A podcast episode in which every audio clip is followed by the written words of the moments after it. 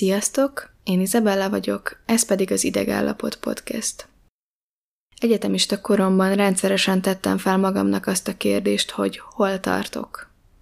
Ilyenkor összegeztem, hogy mit teljesítettem már, mi az, amit elértem, és mi az, ami még vár rám, ami még várat magára. A mai epizód apropója, egy mérföldkő, jelesül az, hogy a podcast egy éves lett. Egy évvel ezelőtt a mai napon tettem ki az első teasert, és számomra ez a nap szakrális jelentéssel is bír, hisz a mai napon ünnepelnénk a nagypapám születésnapját, aki ugyan nem lehet már közöttünk, de ma lenne 85 éves, és bár valószínűleg nehezen tudnám neki elmondani, hogy mi is az, amivel itt a podcast keretében foglalkozom, de biztos vagyok benne, hogy a tőle kapott szeretet egy nagyon fontos erőforrás ezen az úton. A továbbiakban a számvetés égisze alatt szeretnék néhány kérdést felvetni magamnak is, meg talán nektek is. Gondolkodtam azon, hogy, hogy vajon mi lehetett az elmúlt év legemlékezetesebb pillanata, és arra jutottam, hogy, hogy számomra a beszélgetések azok mindenképp maradandó emléket jelentenek, annyi kulisszatitkot elárulnék, hogy amikor meghívok valakit a podcastbe, akkor rendszeresen küldek neki kérdéseket, de mindig azzal a felütéssel, hogy ez tulajdonképpen csak azt a célt szolgálja, hogy elkezdődjön valamiféle gondolkodás, valamiféle gondolatmenet, de közel sem biztos, hogy mindet, vagy akár egyet is érinteni fogunk ezek közül, ugyanis számomra sokkal-sokkal nagyobb jelentősége van annak, ami közöttünk megszületik, ami a mi kis részeinkből egy sokkal többet tud létrehozni, ilyen kis gestalt szemléletben gondolkodva. Én hiszem azt, hogy, hogy ez a hatás, amit, amit egymásra gyakorolunk, az sokkal fontosabb, mint hogy unalmas protokollokat tartsunk be, vagy mindenre kiterjedően próbáljunk egy-egy témában okfejteni. Nem is lehet egyébként, tehát e, egy-másfél óra az végtelenül kevés arra, hogy a teljességigényével dolgozzunk, arra viszont pont elég, hogy, hogy kapcsolódni tudjunk egymáshoz, és ezáltal talán ti is jobban tudjatok kapcsolódni a témához.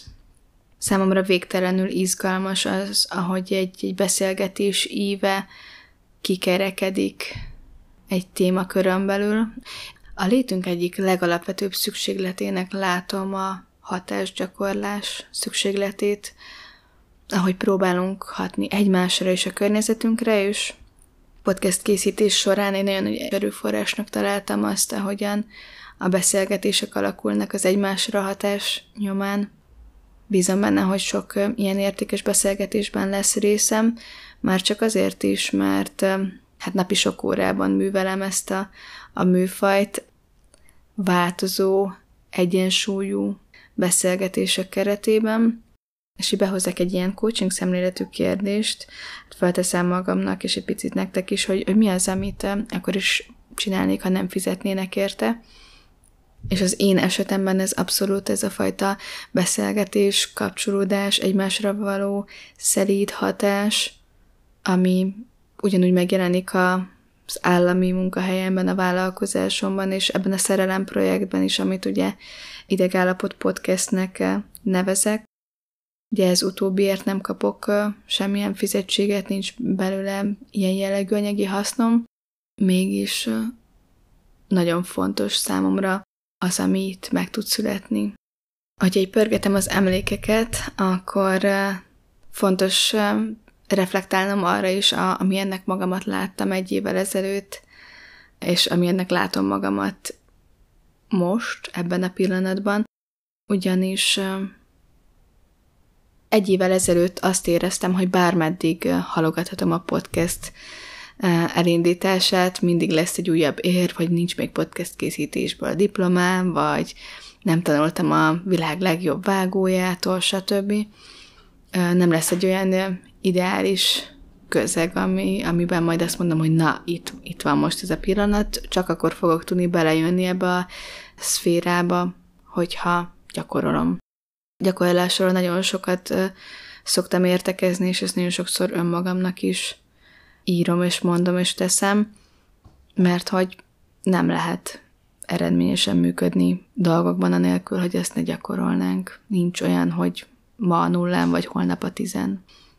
Szóval én sok változást látok magamban, a saját belső megéléseimben is, és a, a készségeimben, amit ti is tapasztaltok. Most már sokkal magabiztosabban ülök le egyedül is a mikrofon elé. Sokkal könnyebben indítok el egy beszélgetést a, a stúdióban is. Mondhatjuk, hogy bátrabban szólalok meg. És kifejezetten élvezem is ezeket a szóló epizódokat is. Aztán ez is van, hogy számomra nagyon fontosak a keretek, főleg az idői keretek, mivel sok mindent csinálok, sok mindennel foglalkozok, ezért nagyon fontos, hogy kvázi tartsam azt az ütemtervet, amit így eltervezek. Emiatt sokszor szigorúnak tűnhetek, de valójában csak azt kérem másoktól is, amit én is nagyon igyekszem megadni, ez pedig nem más, mint a keretek tiszteletben tartása. Ez a podcast esetében úgy néz ki, hogy, hogy van a fejemben, meg nyilván leírva is egy, egy ütemterv, amit is szeretek tartani, és azért volt arra példa, hogy, hogy nagyon befeszültem attól, ha ezt nem, nem sikerült valami miatt így kivitelezni. Aztán közben ebben az is benne van, hogy, hogy természetesen az én életemben is vannak olyan periódusok, amikor elfáradok, vagy, vagy nehezebben adok magamból, és ezt igyekeztem valamennyire rugalmasan kezelni, úgyhogy láthattatok itt egy-két kisebb csúszást, de alapvetően szeretném megadni nektek is, meg magamnak is azt a biztonságot, hogy ebben a történetben van egy rendszer, és én tiszteletben tartom a, a rám szánt időtöket, érdeklődéseteket, kíváncsiságotokat, és nem azt mondom, hogy, valahol tartozom ezért valamivel, de a kölcsönösség mentén azt gondolom, hogy, hogy jó, ha, ha van ebben egy ilyen megtartó, biztonságos keret. Szóval így a, a kórházi állásom, a vállalkozásom, a saját öngondoskodásom mellett néha kihívás az idői tényező, de alapvetően mindig összeáll valahogy a történet. A legnagyobb kihívás az nem is ezzel van, hanem hanem abból adódik, hogy, hogy elhiggyem, hogy van érdeklődés a téma iránt, és releváns, gazdagító a tartalom, amit gyártok. Ugyanakkor nagyon fontosnak tartom, hogy, hogy ne legyek elbizakodott, és hogy merjem megkérdőjelezni akár azt is, amit, amit gondolok, vagy, vagy mondok, vagy amit más gondol, vagy más mond, mert ez ad egyfajta éberséget és alázatot számomra. Szóval, szóval mindig igyekszem egy picit így is nézni azt, amit leírok vagy elmondok, hogy, hogy ez vajon mennyire releváns, mennyire gazdagító, mennyire képvisel értéket, és biztos, hogy van olyan, ami, amit idővel máshogy látok, vagy amit adott ponton nem tudok, de aztán összeáll a fejemben, ahhoz, hogy ez a, azt, ezt meg tudjam magamnak engedni, azt gondolom, hogy, hogy kell egy, egyfajta alázat.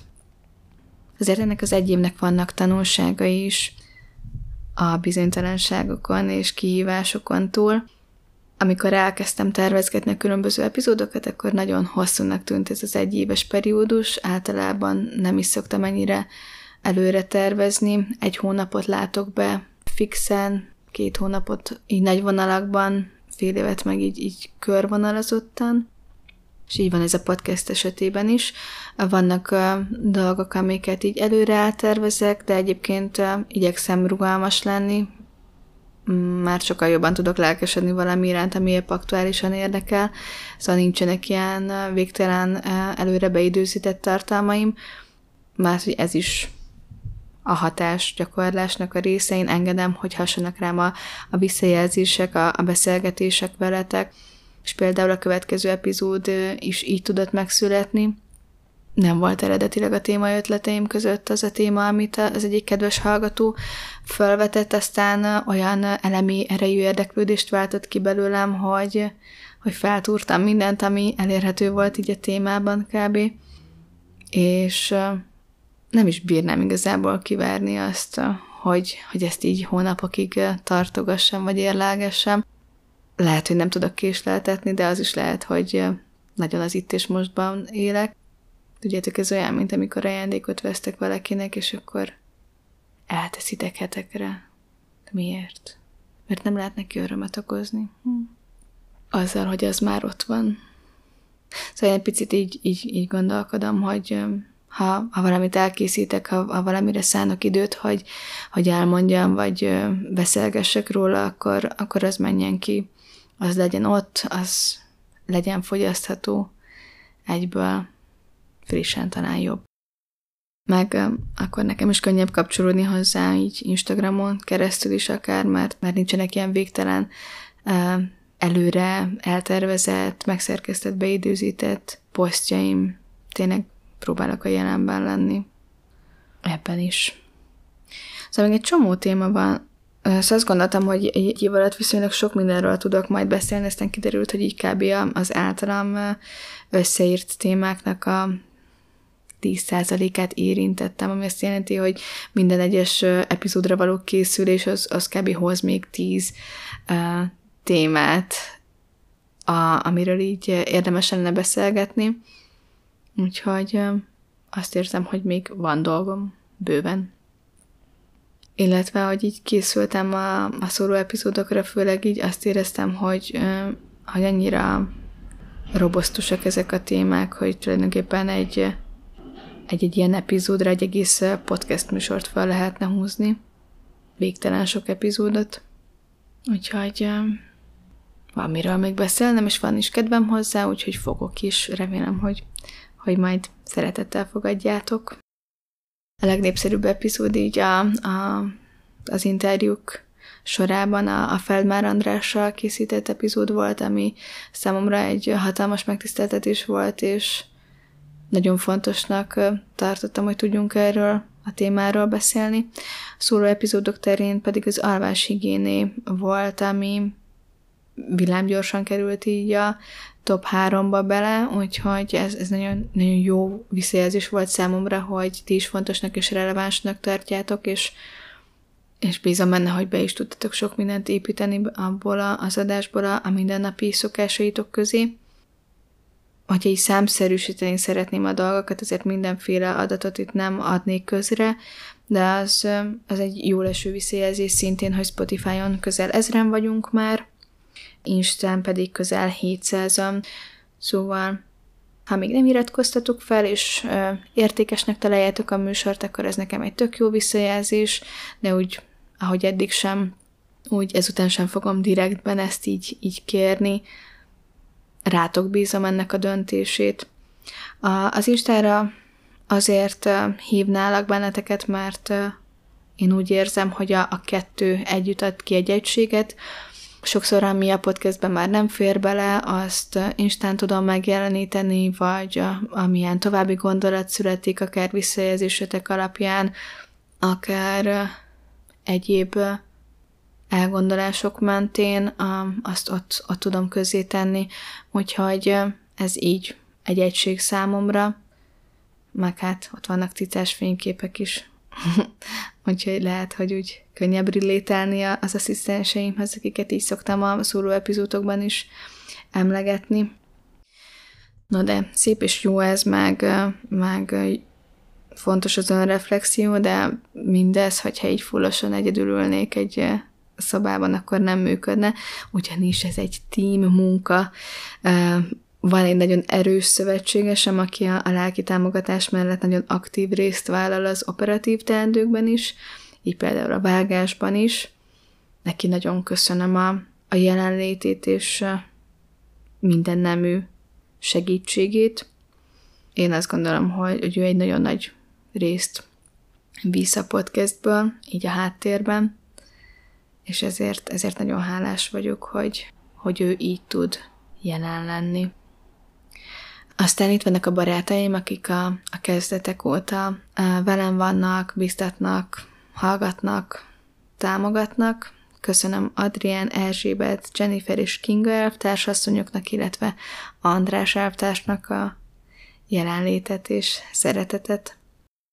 Ha ez most egy díj kiosztó gála lenne, akkor természetesen megköszönném a szüleimnek is, de, de tényleg, nekik most tényleg megköszönöm, mert ők sosem szabtak korlátokat az ön megvalósításomnak, úgyhogy nem szokott felmerülni bennem az, ha valami újba vágok, hogy jaj, miért ne, hanem inkább az, hogy jó, hogyan?